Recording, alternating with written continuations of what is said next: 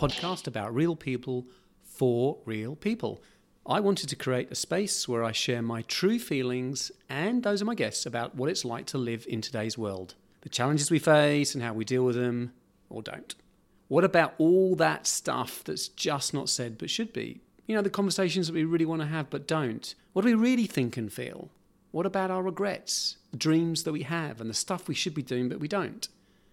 Each week, I'll be here talking to real people about real life. This is a very honest look at life, and hopefully, by listening, it will help you to have a better understanding of yours. What have you struggled the most with in your life?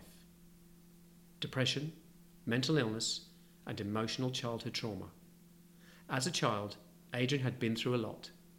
His mother was heavily addicted to prescription drugs, and his father, a Vietnam vet, was not present. All of this, coupled with his sensitivity, meant that he was not validated by his family and learnt that he needs to find this elsewhere. Being sensitive resulted in him believing that when something bad happened or his mother was sick, Adrian blamed himself. He wanted to help but couldn't. This led to internalizing all the criticism in his life. As a teenager, Adrian found a group of kids who liked him for who he was, but he became addicted to drugs and alcohol because they provided the freedom he couldn't find elsewhere. Despite these challenges, Adrian followed the path that society has constructed, doing well at school, going to uni, getting a job, making money, and living the life, but it didn't make him happy. All those suppressed emotions, trauma as a child, and a very unhealthy belief system resulted in panic attacks in his early 20s, which dramatically affected his mental health.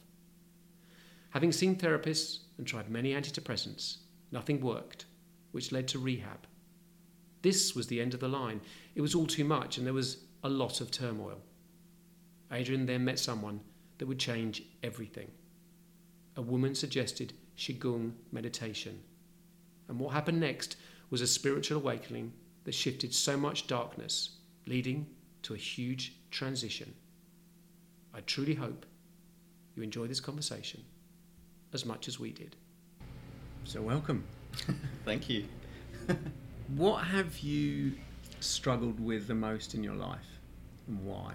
Definitely be my, I guess, my mental health and my emotional emotions. I've had a blessed life, but uh, yeah, for many years, yeah, I, the biggest struggle for me was, I suppose, in my early twenties, I started having panic attacks, and then I fell into a depression, which lasted probably about fifteen years, and just the battle with that was the biggest, has been the biggest challenge in my life, but also the greatest, I suppose, not victory, but I suppose, the, the greatest freedom on the back of that, moving through that and coming out of that. So, I'm sort of it was the worst thing, but sometimes I'm really grateful for where I am now, if that makes sense. Yeah, it does. So as part of that bigger journey, so yeah, yeah. You were unhappy, obviously, to get to that point in your early twenties, which caused you to have, I'm assuming, those panic attacks. What what caused you to be so unhappy? I think, I mean, I know now that, I mean, and I suppose everyone has a similar, perhaps would have a similar sort of story to, to a degree, but you know, growing up, I think sometimes there's been a lot of stuff that's happened in, in childhood and some, some trauma or um, some some things from the from the family environment or a lot of stuff that you sort of take into your teens and your 20s which perhaps hasn't been processed or you haven't really dealt with or know how to deal with or you don't even really know what's going on to be honest. You just sort of you've got all these feelings coming up you don't know what they're about these moods. And um, what I know now is um, a lot of that stuff was perhaps some some some impacts from, from some perhaps uh, the family environment, um, and also some of my uh, addiction type issues with, with alcohol and, and drugs. I think it was a bit of a, a, perfect storm of a lot of stuff, which caused me to start to you know have these you know my mental health start to suffer and, and the panic attacks happen. So for me, it was a lot of the short answer is a lot of unresolved, un, unprocessed um, trauma from from from childhood and and yeah, events to do with the, the family and. But I, I sometimes I say that and I I want to sit back and go, oh you know my fam- my parents were bad and all that sort of stuff. It's like they're just doing their best. You're just growing up in that environment, and but you but I think as kids we start to take on all this stuff and all this, you know, perhaps I don't know, it's not you know like not self doubt, but like a lot of just take on a lot of really faulty, perhaps belief systems, really faulty views of the world about themselves and the world and how they fit into it and and, and others and and sometimes that's you're not necessarily saying that, but in, that's what's going on internally, and and so I think it was a combination of that stuff which needed to be unravelled and worked through. And so, did you? Do if you look back now, do you think you loved yourself as a child? No, I wouldn't say that. No. And do you know?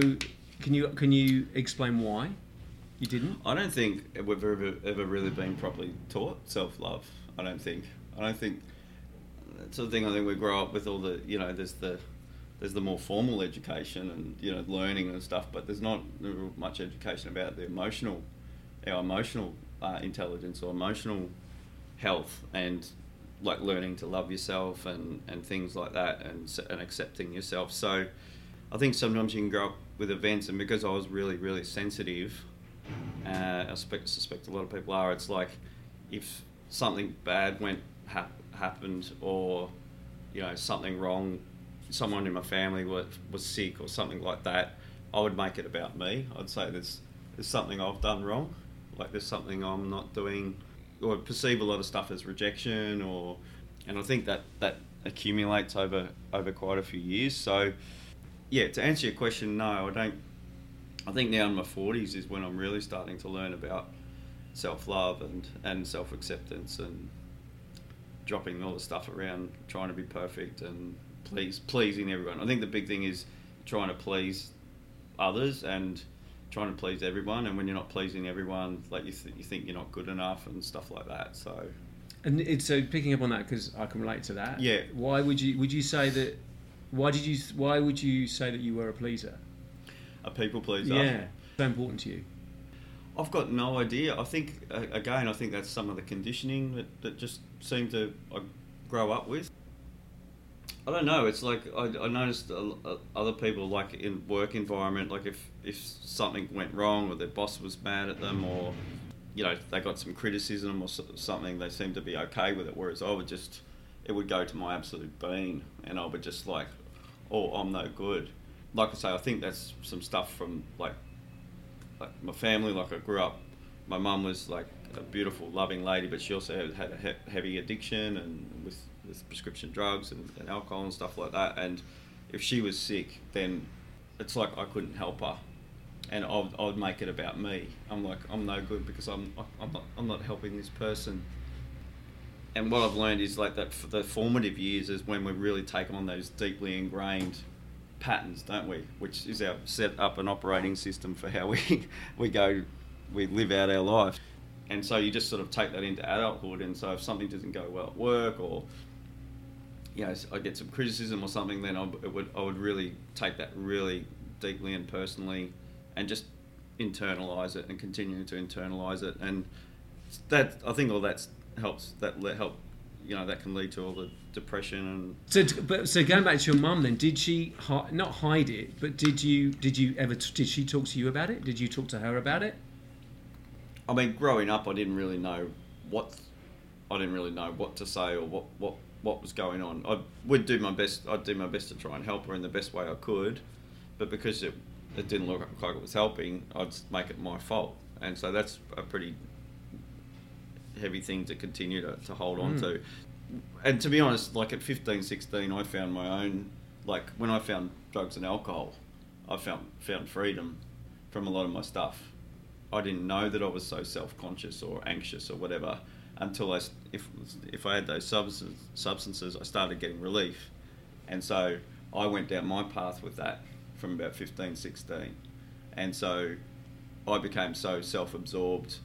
I, I sort of it's like I couldn't really. It's like I couldn't wait to, to get out of that environment. Not that it was a. I make it sound like it was abuse or something like that, but you become very self-absorbed, and so I probably didn't help her as much as I could over the journey because I was just I was in my own struggles. You know what I mean? And you got the blinkers on, and you're just so deep in your own stuff, you know, I couldn't, I probably wasn't in, didn't have capacity to help a lot, to be honest. And also, given, uh, did you have any siblings? Uh, two sisters. And so, how? What was your relationship like? Were they older or younger than you? Got one, one younger and one older. And what? So, what was that like? The dynamic. I don't know. Like they were, they were perhaps more of, they were perhaps p- played more of the, the, the caring role with my mother, and whereas I was just sort of like the black sheep. I was just like out with the mates and just sort of neglected a lot of my family, being there for my family. I think, just like I say, went off on my own path for many years, and I would just, I wouldn't check in with the family a whole lot, to be honest. If I'm honest, I saw the family as a bit of a, a, a burden and a bit of a chore, and I just wanted to get out and do and do my own thing. And like I say, you know, drugs and alcohol is, is a very self-absorbed, selfish uh, addiction, and so you tend to you tend to, you know, it's hard to really think of others and how you're affecting others. They were doing what they were doing, and I, I didn't really, I wasn't really. It's not like I didn't care, but I was just, I was just off. I just wanted to just do my own thing and be with my own friends and go party and, and whatever. So the way I am as a person, growing up, like I say, pretty self-conscious, pretty sensitive, not really knowing where you fit into the world, take personalising a lot of stuff, anxious, even though you don't really consciously know you're that those feelings as a kid, but when you find drugs and alcohol, it, you, you suddenly it's, it's like it's like this massive just weight comes off your shoulders, and you're just suddenly this person that you knew you could be, that you were trying to be, where you where you're comfortable in your skin, and you can you can be a, a per, you you feel like your personality is a lot of who you are. Like there's a there's a freedom, even though I'm not thinking that, but that's how it feels. And it's like oh, there's relief from whatever I was feeling. And if you look back, did you did you naturally go to? Was it did someone offer it to you, drugs and alcohol, or did you kind of seek it out because you knew that was something? Or do you reckon you on some level you knew it was going to be good for you? No, I think I was just like growing up, like in the like year nine, year eight, year nine, or whatever. You're looking around. I'm not really sure where I fit in with what group. I'm sort of going around with different kids, but just it's it's a feeling like everyone else looks like they knows what they're doing, but you're like this a bit of an alien. You don't really know what's where you fit in or what's going on. You're just looking for perhaps somewhere where you fit in, where you where you feel comfortable. And there, ironically, it was the you know it was the the kids hanging out the back of the, you know, smoking the cigarettes and listening to heavy metal, and they're the ones that seem to take a liking to me. And I thought, oh, these these guys, you know, like who I am, and and naturally they, you know, and they're the ones that are starting to drinking and smoking pot and stuff like that. So it was just I think it was I think this was all meant to happen in the whole scheme of things.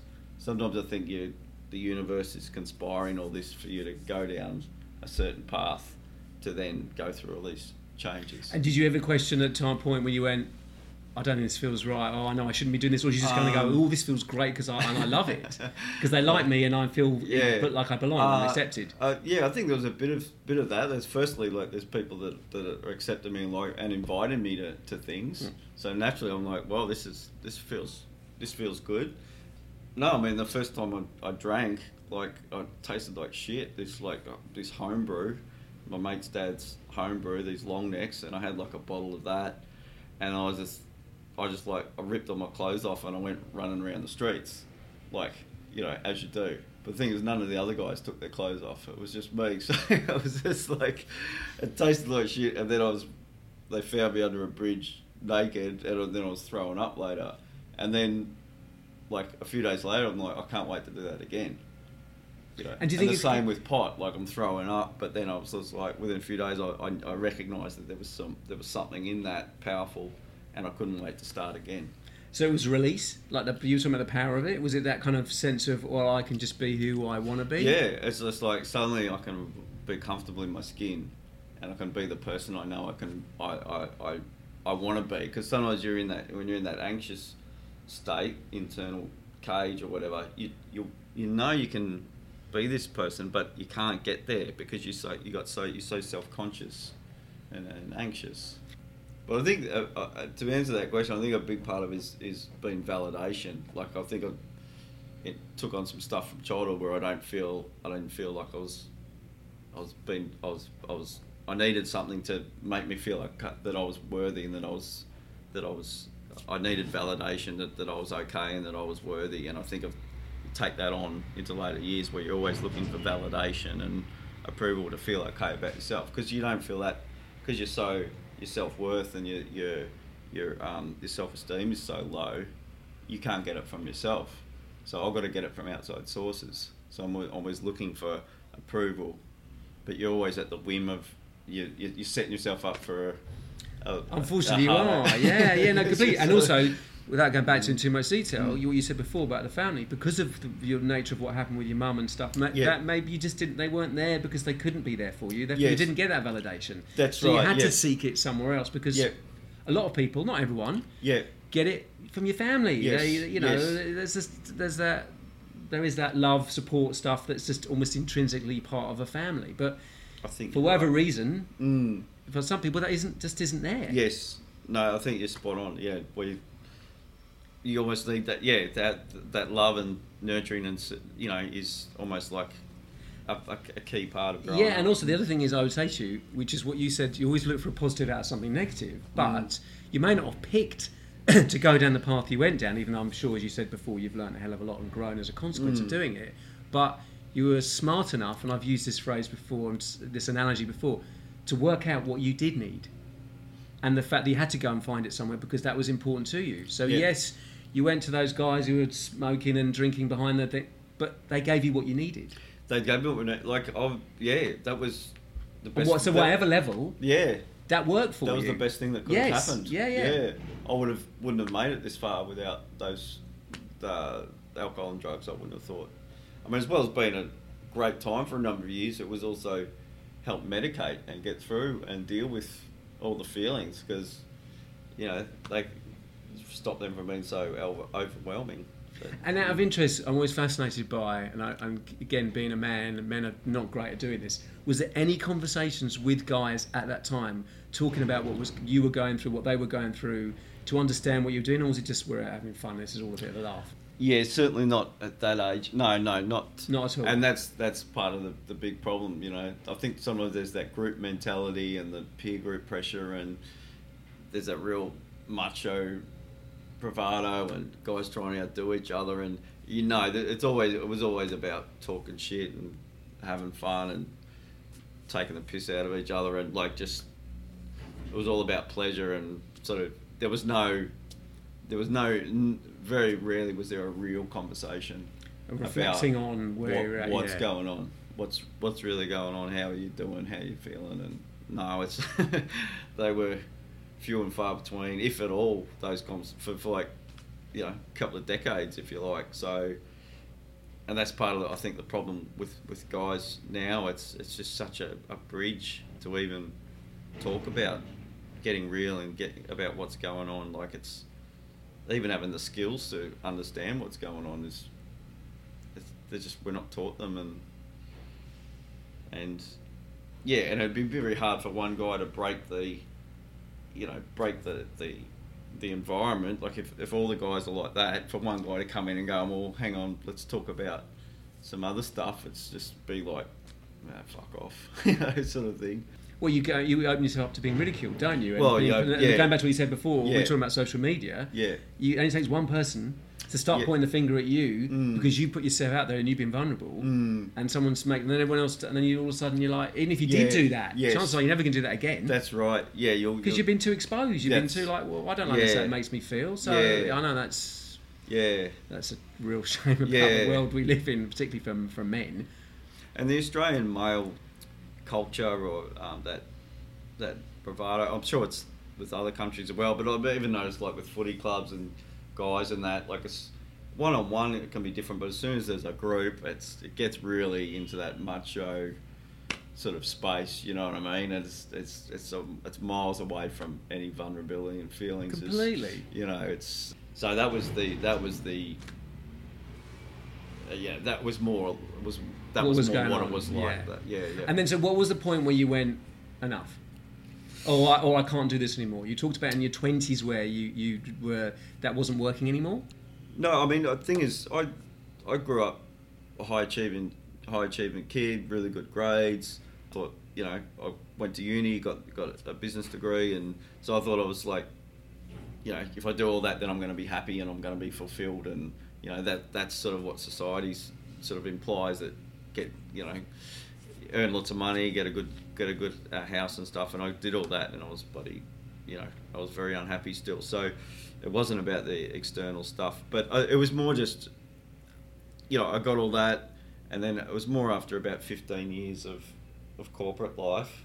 And were you interrupting? Were you still drinking and taking drugs? Yes, yeah, yeah, yeah, yeah. Right. And and did and did it's like a double life. yeah? And was and was that were you were you, were you with a partner or were you on your own or what was? Um, Did people know you were doing that and it was just kind of like that's just a norm or? Well, I would. I mean, I would just gravitate to the people that were drinking and drugging like as heavily as I as I would.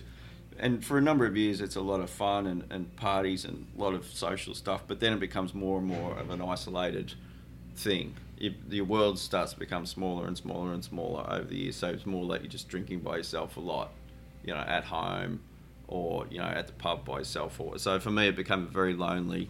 But I was happy because I was just I could you know have what I needed to. So, but it was more just like the wheels just completely fell off at, at 35. Like it was sort of like all this stuff that hadn't been dealt with right through my life that I'd continued to not deal with and suppress, even though I didn't know that I was doing. I was seeing doctors and psychs and stuff. Were they saying anything to you that worked Um, or? well, they just they didn't really diagnose it. They didn't look at sort of sort of the underlying stuff that was there, like perhaps a lot of the trauma and the conditioning and all those those that's the belief systems and the uh, suppressed emotions and all that sort of stuff. They just sort of go, well, this is depression. Here's a pill. They, they would talk. You would talk to them about this stuff, but it was sort of like, well, that's in that that lines up with depression. So here's some antidepressants. And so I through I went through every different type of antidepressant over over several years, and while the, the depressants sort of just they mask the symptoms, but they don't really deal with perhaps the underlying emotional stuff. And plus, alcohol is a depressant in itself. So antidepressants, alcohol, it's it, it wasn't yeah, it was counter counterproductive. But yeah, at 35, I was yeah, it's just like the wheels just completely fell off. I was just completely insane, and I was just an emotion. I was just an emotional wreck. Like just turning up to work was just too hard. And do you think it was just because at that point it was just long enough, and that's why that happened? was- it was, more, was there, it wasn't a catalyst, is what I'm Asking. It was more just long enough. Yeah. Plus, six months earlier, like my mum had died from like she her she had her addiction, prescription drug drugs, so her body gave in because she just she couldn't it had, it had just given up. So so she died, and then like six months later, I mean that that was certainly a catalyst, but it was already the writing was on the wall, and I took a retrenchment from work, and I was just like I was just around the clock drinking for about six months, and I was just my world was really small, and yeah, it was just sort of like okay, finally I'm just going well. I had a, a bit of a white light moment and saw the truth of what was happening in my life. I was like, this is not something's really wrong here, so I need to get some help, like go into a facility or something like that. Up until then, it had been doctors and psychs, but I still found it wasn't it wasn't helping. And did you have anyone that you could talk to about who'd gone through the same thing that you were going through, or was it you on your own? I mean, I did. I had partners all the way along, like girlfriends and whatever, but they weren't going through what I was going through. I mean, sure, they had their challenges, but they weren't in the, the deep it, in addiction. So they would sort of come and go, to be honest. And my friends, I still had a couple of friends, but like I say, people tend to drop off. People tend to sort of move away from you, if anything. So you become, you know, you have less less people to.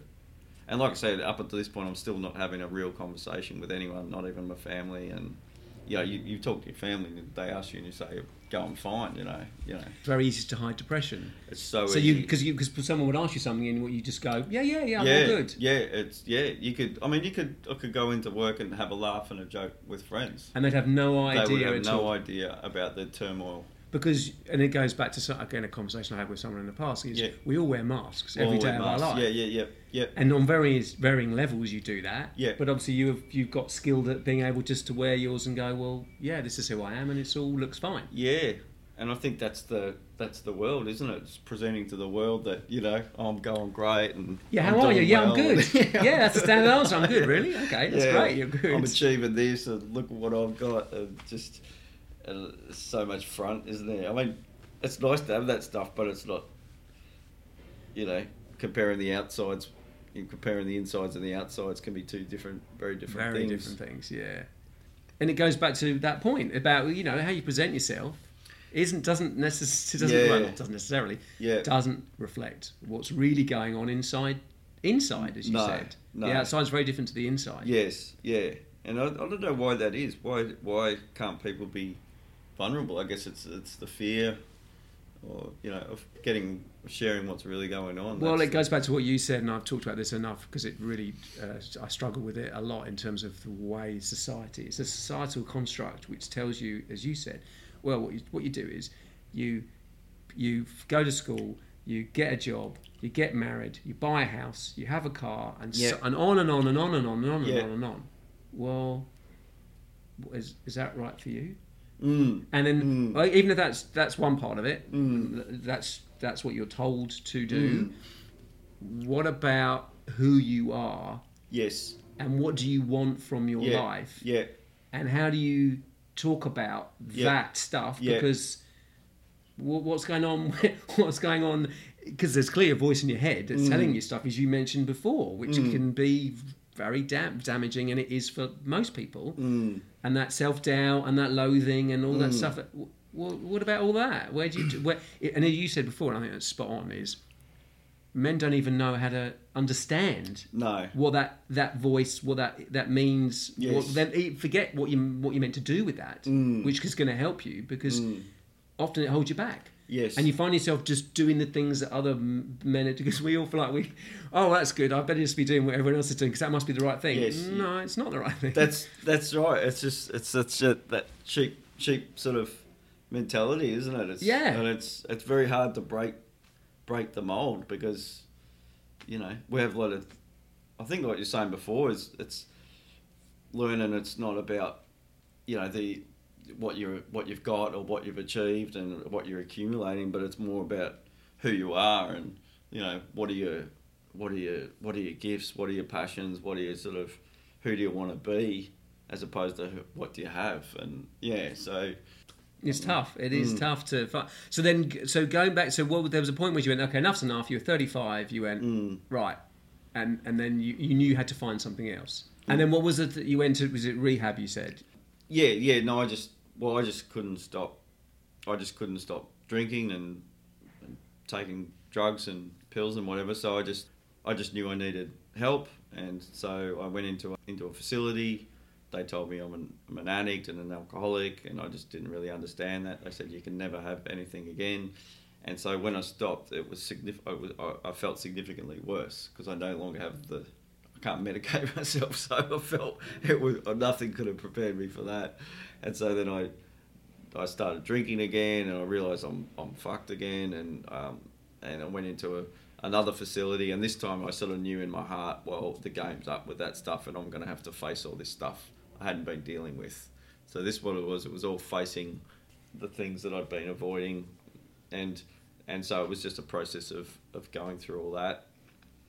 Um, so yeah, I went into that, that facility for, for quite a while, and then yeah, I just started turning to more of um, the spiritual practices, which I'd never looked at before. I always thought, oh, I'm this separate person doing, you know, I, I've got to run my life and I've got to control and manage everything. Whereas the spiritual stuff is more about, you know, connecting in with something greater than yourself and starting to turn to that power and asking that for guidance and support and help and turning to more your the spiritual part of you, connecting in with something much bigger than you, and and and getting strength from that. So And how about how did you get to the point where what you said happened? Where you are you you oh, you recognise that spirituality was very important to you? I was thinking before, like I think you've got to have all those experiences. Like you've got to go through all the stuff, like like I say, with the, the job and the career and all that, to get to the point to realize that that doesn't work, and that's that's not what makes you happy. I think you have to have all these experiences, perhaps with drugs or alcohol or whatever the experiences are, to realize, okay, this is not what's, this is not working, or this isn't this isn't the answer, and so this was like the last the last house on the street I looked at was the spiritual work and meditation and practices like that. So, but I had some profound experiences in that rehab. Like, I was in a bed, just lying in bed one day. I was, I was in so much, so much pain, and uh, just like crying and just like, just really in a really dark place, and I just couldn't stand it. And so I, I, I just yelled out something. I said, I said, God fucking help me, or something like that. I said, someone help me, like this, and it was like a, it was like a little bullshit prayer of scream for help. But I asked for something greater than me to help me, and about ten seconds later, I was lying there, and then I just felt this this warmth just start to flood through the top of my head, and it just flowed down and filled up and flowed down through through my whole body. This this just peace just came over me from somewhere, and it sounds a bit out there, but it was like it was just a, a, warmth that came over me, this like a loving warmth that, that, that came into my, flooded into my body. And that said to me that perhaps there's something, there's something in this, you know what I mean? Like, because at that point I did, that people were saying you need to start praying and meditating. And I was just like, I don't do any of that shit. I was just like, how's that fucking, how's that going to help me? And you don't know what you don't know. You know what I mean? I was wrong about so much stuff in my life. I thought it was all about you know pleasure and getting with lots of you know different many girls and get more money and you know that's that was the that was where the happiness was but anyway so to get back to the point so yeah so I had that experience but then and was that like an epiphanal moment in your life where you just went okay I've seen the light kind of thing well uh, it, it's it's showed to me that I'm I'm not I'm not the center of the universe and there is something greater than me out there there is something available if you turn to it and ask it for help. And so you, so so that's what you think happened to you in that moment, in that desperate moment of where yeah. it was all just, it was just so much for you. I can't, yeah. I can't imagine what that must have been like, but it was obviously from what I'm getting from yeah. you, it's awful. Yeah. Then the universe went, okay, you know what, Adrian, this is, yeah, I'm going to give you, you're going to get something that you need. We're going to throw you a bone to, to show you that you don't, you're not alone, and there is, there is a greater power. What if, I mean people call it whatever verb. I think if people can find their own version of, of, of God or a higher power, it may not be a religious. It's not a religious thing. This is more a natural, spiritual thing. That perhaps there's an underlying power or, or intelligence, energy, I believe, underlying everything that, that can be tapped into. So, but for me, it was like a, a bit of a God moment. I'd found a version of God through that prayer, through that moment but I'm not this. I'm not a Bible Christian or anything like that. It's more like a, in a spiritual. But then what happened is I was still in the facility, and then like I was like the next day I was really you know I was back into the darkness again, and it was it was tough. I was in a cafe one day and I met this lady through a friend, and she had this nice energy about her, and it was in such a contrast to where I was in such a dark place. And I'm like, "What do you do?" I'm just like, because I, I could just my I could feel that she was completely coming from a different place. She goes, I teach this meditation, this energy meditation. It's called um, qigong, and I was just like, I'd never heard of it. I was just like, okay, fair enough. And she showed me some of it, and I felt a little, I felt a little bit different that day. And then she said, I'm doing a weekend of it next weekend. Would you like to come? So I went on a weekend of it with her. They got the approval to go there, and then I had the, another massive spiritual shift, if you like. Go on. So tell me, because I was fascinated by that spiritual shift. What what happened to you? It's more about what left me. So I came in like really, really heavy, really, really struggling, really bogged down in a lot of dark, uh, you know, depression and whatever. And it was more. It started to lit over that weekend. It, it doing these forms, these these physical meditations, these energy meditations. It started to lift out a lot of the, the, the crap. I, felt like a lot of the, the heaviness started to come off me. A lot of the darkness started to get lighter. And could you consciously each time you did it, you could you you noticed afterwards, wow, or wasn't as obvious as that? Oh, it was obvious. It was it was like a massive emotional rearrangement or upheaval. It's hard to f- put put words in, but it was just like ho- I just felt a whole, whole lot better and a lot lighter. It was like a lot of the um, emotional stuff that I'd been that had been bogging me down started to get freed up and, and dissipate. And would you say, because it's interesting, is that you talked about what happened to you before that with alcohol and drugs.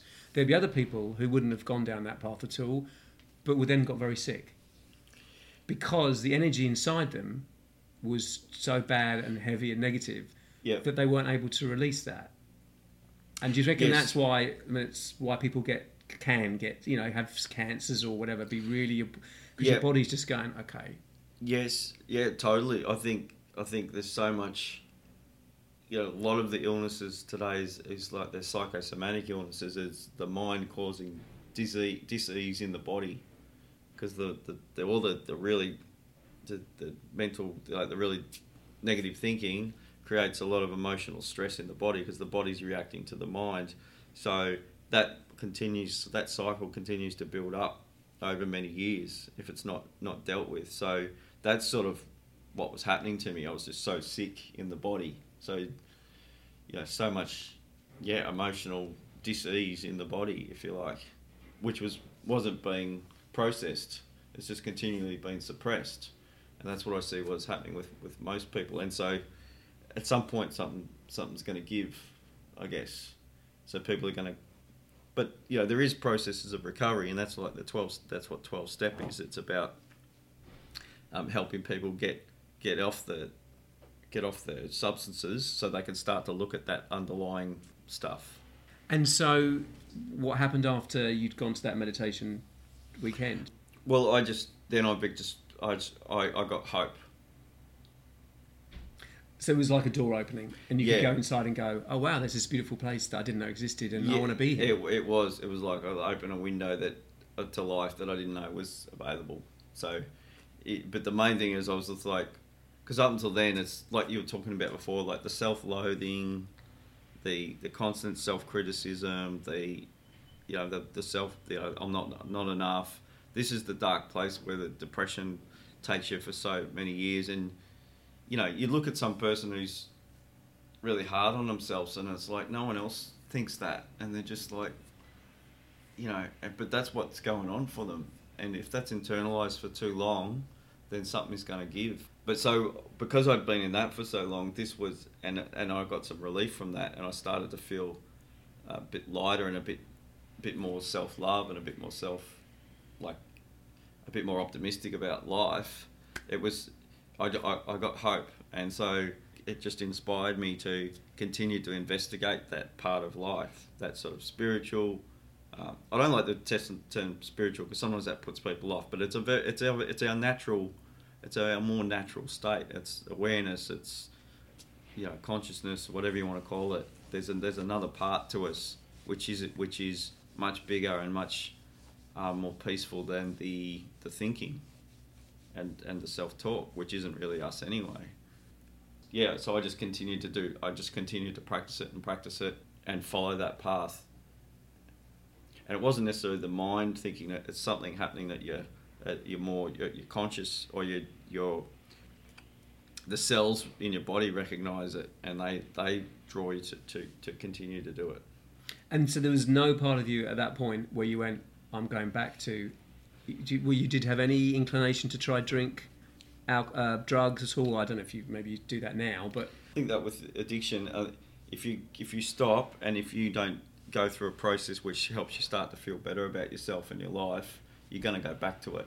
So unless it's replaced with something that's going to be a bit more meaningful and and and and, and a more and a more peaceful sort of state, if that's not dealt with and you continue to be in the struggle, I mean that's why people relapse. It's just like this is too hard. I can't deal with the way I'm feeling and and thinking and I just need relief again. So so no, since that point, and I just I just knew deep down that the truth was if I picked up again, I'm going to go back into that cycle, and I don't think I'll come back from it.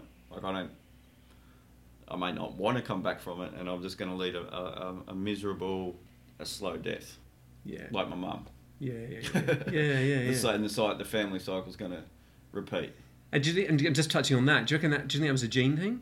Like she, she got that. Was there any history of that in her family? Why she was like that, and therefore you? Because it's a bit of a Yeah. coincidence that she's like that and you were like I, that. I, I, I'm not an expert with this stuff, but I, you know, I've heard from the in the rooms of recovery, like there's a significant portion of addicts which are it's it's inherited, like might might be half or something like Yeah. that, where it's like a family disease, if you like, where you.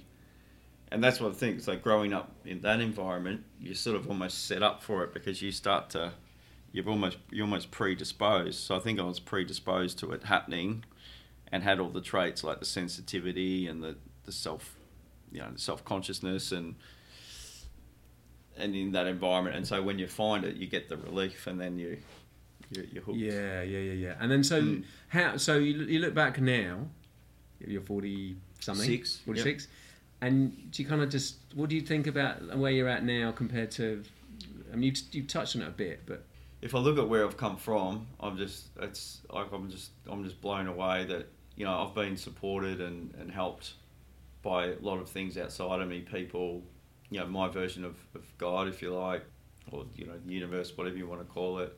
You know, sometimes I'll cry with gratitude, you know, from where I've, you know, where I've, from where I've been. Sort of, it's it's. I mean, it's it's uh, it hasn't been an easy road. I mean, but yeah, it's like for most people, it's it's it's it was really hard working through a lot of stuff that I needed to work through. But you know, the, the gifts and the rewards are, are, are, are you know keep coming, and not like physical rewards, more just the way I feel about myself and the way I you know I feel about my life, about life in general, I suppose. But yeah, where I'm in, I'm in a I'm in a really good place now. But it's it's all as, as a result of like you know all that, those events that have happened and the people that have been put in my path to, to help me. So and if you could look back at your younger version of you, what would Yeah. you what would you say to that? What would you say to him now? I'll probably give him some different advice. I reckon to perhaps you know choose a different choose a different path to grow up.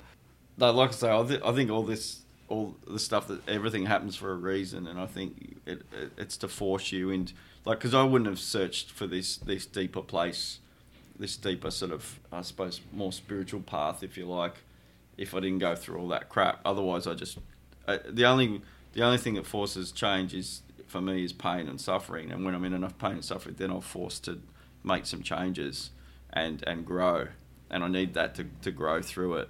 So if I wasn't in that struggle, I wouldn't have looked at half of this stuff. Do you know what I mean? I wouldn't be looking, searching, and, and looking to improve my, you know, my, my, my well-being and spiritual health and whatever. So If the people out there who are listening, who are going through their own struggles, what advice would you give them, given where you're at now? I would, I think what what we were talking about before, the main problem is like when you're going through this stuff, it's like it feels like I'm the only one going through it, and it's like no one understands me, and it's like I can't really talk to someone about it. So I think it's just looking to find uh, that one or two people that you can really trust, that you can start to open up a bit to, and really share with, with what's going on. Just you know, it may not be your, your mates that you're with down the pub. You know what I mean? It might be like a, a, a like a, a, an older lady or just just anyone that you can build some a connection with, or just someone that you can actually talk to and, and share uh, what's going on, even if you don't know what's going on. If you're if there's addictive issues like drugs and alcohol, like twelve step recovery is, is, is amazing. There's a lot of there's a there's so many people in there going through the same stuff because that's what I thought. I thought I'm the only one going through this. No one understands me. I can't be fixed. And then you find some people that are going through the same stuff, and it just gives you so much relief. It's just like, oh, there's there's so many other people like me, and I don't. It's like I'm not alone. So yeah, I think it's just finding, uh, like I say, some of those resources or or some people to talk to. And look, I think things like, yeah, e- exploring some of these things that perhaps in the past you would have thought are, are bullshit, like meditation courses or or classes or workshops and stuff like that. Just having an open mind that perhaps oh I could try some different stuff, you know I might have written off before. Like you're saying before, I think it is about finding some connection with someone that's not just some rah rah conversation where you say yeah everything's good and talk about the footy. So you know, that's not that's that's um, but for some guys that's not easy, you know. It is tough. Yeah. It is, is what we said before. Mm. Because the thing is, everyone's looking for some form of escape because they're trying to get away from what's inside their head. Yes, yes, totally, yeah. And it's like, well, what's about much, is it? It's not talked about much, but I was just thinking like, and for some like for, I'm right into the like the, the meditation, and I think that is so helpful for so many people. But for some people, their meditation may be surfing, or it may be like, you Hmm. know, swimming or bike riding, and that. Hopefully, the wheels are starting to turn. I mean, I've just noticed the last three or four years, or you know, it's the, the, the focus on bringing awareness to mental health and men's mental health. Like a lot, I'm noticing a lot more groups are popping up Mm. and running programs for men and finding like activities where they can come together and share. So I think there is a bit of a groundswell of stuff happening. I mean, which is a a really good start. So I, I'd look out for there's there's there's lots of those sort of men's programs that are starting to pop up. I've noticed they would they would be a good place to go to, and I think sometimes it's like that fear of being oh. I need to. I need to deal with it myself. I need to be tough, and I need to like. That's such bullshit. That needs to be Mm. dropped. I think you go to some of those men's, some of those programs, and you'll find that there's probably all other guys that are just going through the same stuff. It's more about just in conversation as well. In conversation, But that's just not. That's just, just that doesn't happen. And maybe that's I'm ex- I'm wanting it to, to be something that it's just Yeah. not like that. Well, if you find a good way of doing it. yeah, yeah, no, no. I, I think the power it would have would be Yeah. so huge. Yes, yes. I mean, and, and doing stuff like this. I think getting people just talking, talking from the heart, talking what's going yeah, on. yeah, yeah. Um, I think it sounds, you know, it looks like you're, you know, you're doing your bit with it. Yeah, look, whatever I can do, like I said to you Mm. before we did the pod, if I can help people understand that actually there's more courage in being vulnerable Yes, than it being seen as being something negative. Yes. Oh, come on, what do you mean? No, no, Yes. actually there's a lot more power yes, and courage in that. yes. And if more people saw it that way, then you you wouldn't have people going, "How are you? Yeah, I'm good." yes. I'm not yeah. saying, you, and I always say to people, I'm not saying you go up to a complete stranger and go, Yeah. well, look, I'm really bad, and I need to launch into this whole long story. Of course not. Give me a couple but yeah. do you know what I mean? There are Mm. times where being able to tap into how you feel Mm. and be real is really important, and a lot of people just No. just don't do No. that, particularly men. No, particularly men. Once one, I notice like if I go to a group and there's like one guy starts really opening up, then other guys feel okay to start Yeah. opening up. So it's really about getting that, lighting that, that little flame, or it's giving that, hearing other people share is what, you know, when others will start Yes. opening up. Yeah, yeah. Like I'm in a men's group, so I, so Mm. I, I totally get what you're saying. The power of Yeah. being in a safe place Yes. where you can share Yeah. what's going on for Yeah, you. That's yeah. really powerful. And Mm. again, it's what you said before is you're not the only person, and we've we both talked about this. Yeah. When you listen to what you think about is what, what's in your head, and you think it's just in your head. Is what you Yeah. said before. When actually that's a different version of it, but it's in everyone's head. And Yeah. when you sit in a room and you hear somebody else and you go, "Oh my god, I had no idea Yeah. that was going on for you." Wow Yes. and what people are prepared to share because they just feel safe and Yes. able to do that. That is that changed my life. that's that's exactly and that's and that's the basis of like um keep mentioning about like 12 step recovery and the meetings and stuff is you know hearing about the other people's story and what they're really what they're going through and what they're struggling with and it's it just gives you the other people so much relief so having like an equivalent for just not necessarily addiction but just people in life where you go able to hear other people in that safe space is that's so powerful yeah and healing isn't it Yes, It's totally healing. It's so healing Yeah. because the more you hear that, the more you go, the more you learn. I've learned this for me. You're kinder to yourself because you go, well, Yeah. okay then. mm, Why was I being so hard on myself for thinking that way when Yeah. he's doing the Yeah. same thing and, and Yeah. look what he's and he's doing something else that sounds like that's what yep it's not just me. no exactly and it helps break down the that separate sense of separation, doesn't it? Completely. Where I'm I'm different and like helps break all that shit, Yeah. break through all that, and also the stuff that because sometimes you look, look at other people and you look on social media and think, oh, this they got this great life, they're doing all this great stuff, and you know, and then I talk to them and they're they're fucking they're at their wits end with their, some internal stuff. So it's like it helps break through a lot Yes. of that that that crap as well. I think it gets back like we. I was thinking before, like education wise, we don't really. There's no real.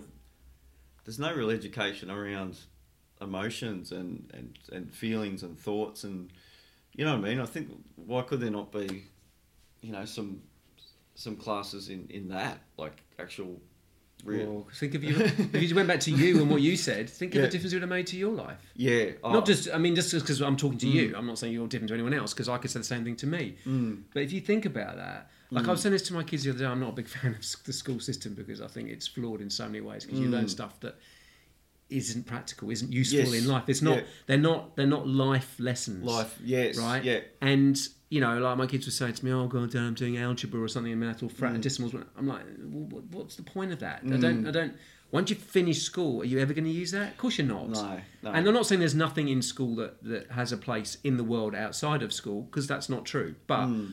a lot of it is purely for a means to an end. You have to pass a test. That's right, that's right. Right. And so that's to, whereas what you said, as I agree with you completely, is just so spot on because why are we not teaching children Mm. to be more emotionally intelligent? If you get kids to be more able to understand their emotions and their feelings, they're going to learn a hell of a lot better. Yes. Because they don't have to deal with all that the talk, the negative talk, the doubt, all the stuff you talked about that happened to you when you were a kid.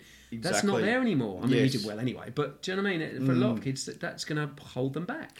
Yeah, no, totally, and it's just it's just going to have a happier, healthier life, isn't it? Because they get a bit more understanding of what's going on, Well, and it's- why they're having these reactions Yeah. and what's that's about, and these emotions, and perhaps that thinking is isn't is defunct or whatever. Because I never taught that. I just think whatever was coming to my head was true and real, and now I realise I've had the awareness that most of it's just bullshit. It's just all these fabricated stories and images and fantasy that's not actually has any It's reality. so not true. Exactly. So- yeah, it's just not. It's what you're you're yeah. telling yourself, but Yeah. it's not. It's not real. It's just that, that voice. It's not. It's not real. Yeah, but you never taught that. You just think, well, this is that's true. I am no good, you know, and you take on years of that. And so, if kids have got some awareness of that, That is huge, live- and I'm a big. So I'm completely with you on that one. mm, Yeah, you're an example of someone who is in an awful place, but look where you are now compared to that. If you look back to then and now, there's no comparison. Even in this conversation I've had with you, I've only been talking to you for a short amount of time, but I can get a real sense of wow. Like I said to you before when we did the pod, I read what you sent me. From where you were to where you are, that's massive. mm, yes, So the power of being able to work out what you did, the journey you needed to go down, what the people that came to you, all that, that's huge, beyond huge. That's Yeah. un- incredible. yeah, yeah. No, it is, and yeah, it is an incredible thing. And but like you're saying before, I think everyone's got their version of it, hasn't haven't they? Yeah, yeah, Um, yeah, yeah. But there is, I know there's something there. Yeah, there is help if you if you if you if you really look for it Yeah. and start to investigate some of these perhaps other areas you weren't, you know, you'd written off before, like the idea of spiritual or God or yeah, you know some of that you know the your your internal like it's a complete inside job. Like it's always everyone's looking outside for the answers but if you if you've got some people to help you go internally and sort of look internally that's where all the all the, answers and the solutions are. Yeah, yeah, yeah. I think a lot of people's struggles around themselves are because then you know you're not really being listened to. yes You're not being heard. Yes. I'm not saying every conversation should be like that because I'm not saying that. Yes. But come on. There are a Yeah. lot of people rushing off to the next thing and Yes. trying to find the thing that's going to Yeah. Mm. give them a hit or a fix or something that's what they need when actually, Yeah. you know what?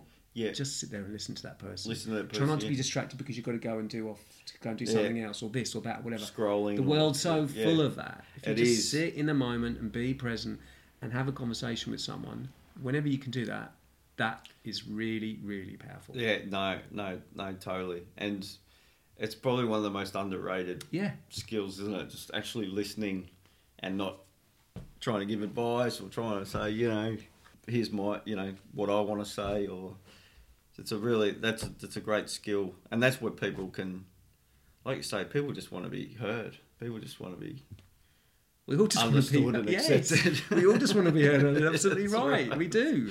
That's right. We do. We've all got our own stories and our own journeys and all the rest of it. But mm. essentially, that's Yeah, and that's you know that's where people start to you know heal, break down a lot of those walls, and okay. Well, thank you very We're much for your time. Yeah, yeah. No, I'm mindful of time, so I don't want to keep you. No, no, it's cool. Thank you for listening to More Real. I truly hope you've enjoyed the experience and that you will continue to be here to explore real life with me. If you have, please tell anyone you know about More Real. If you've enjoyed listening and learned something, then I would be so grateful if you could leave a five star review, as this will help other people to find this podcast.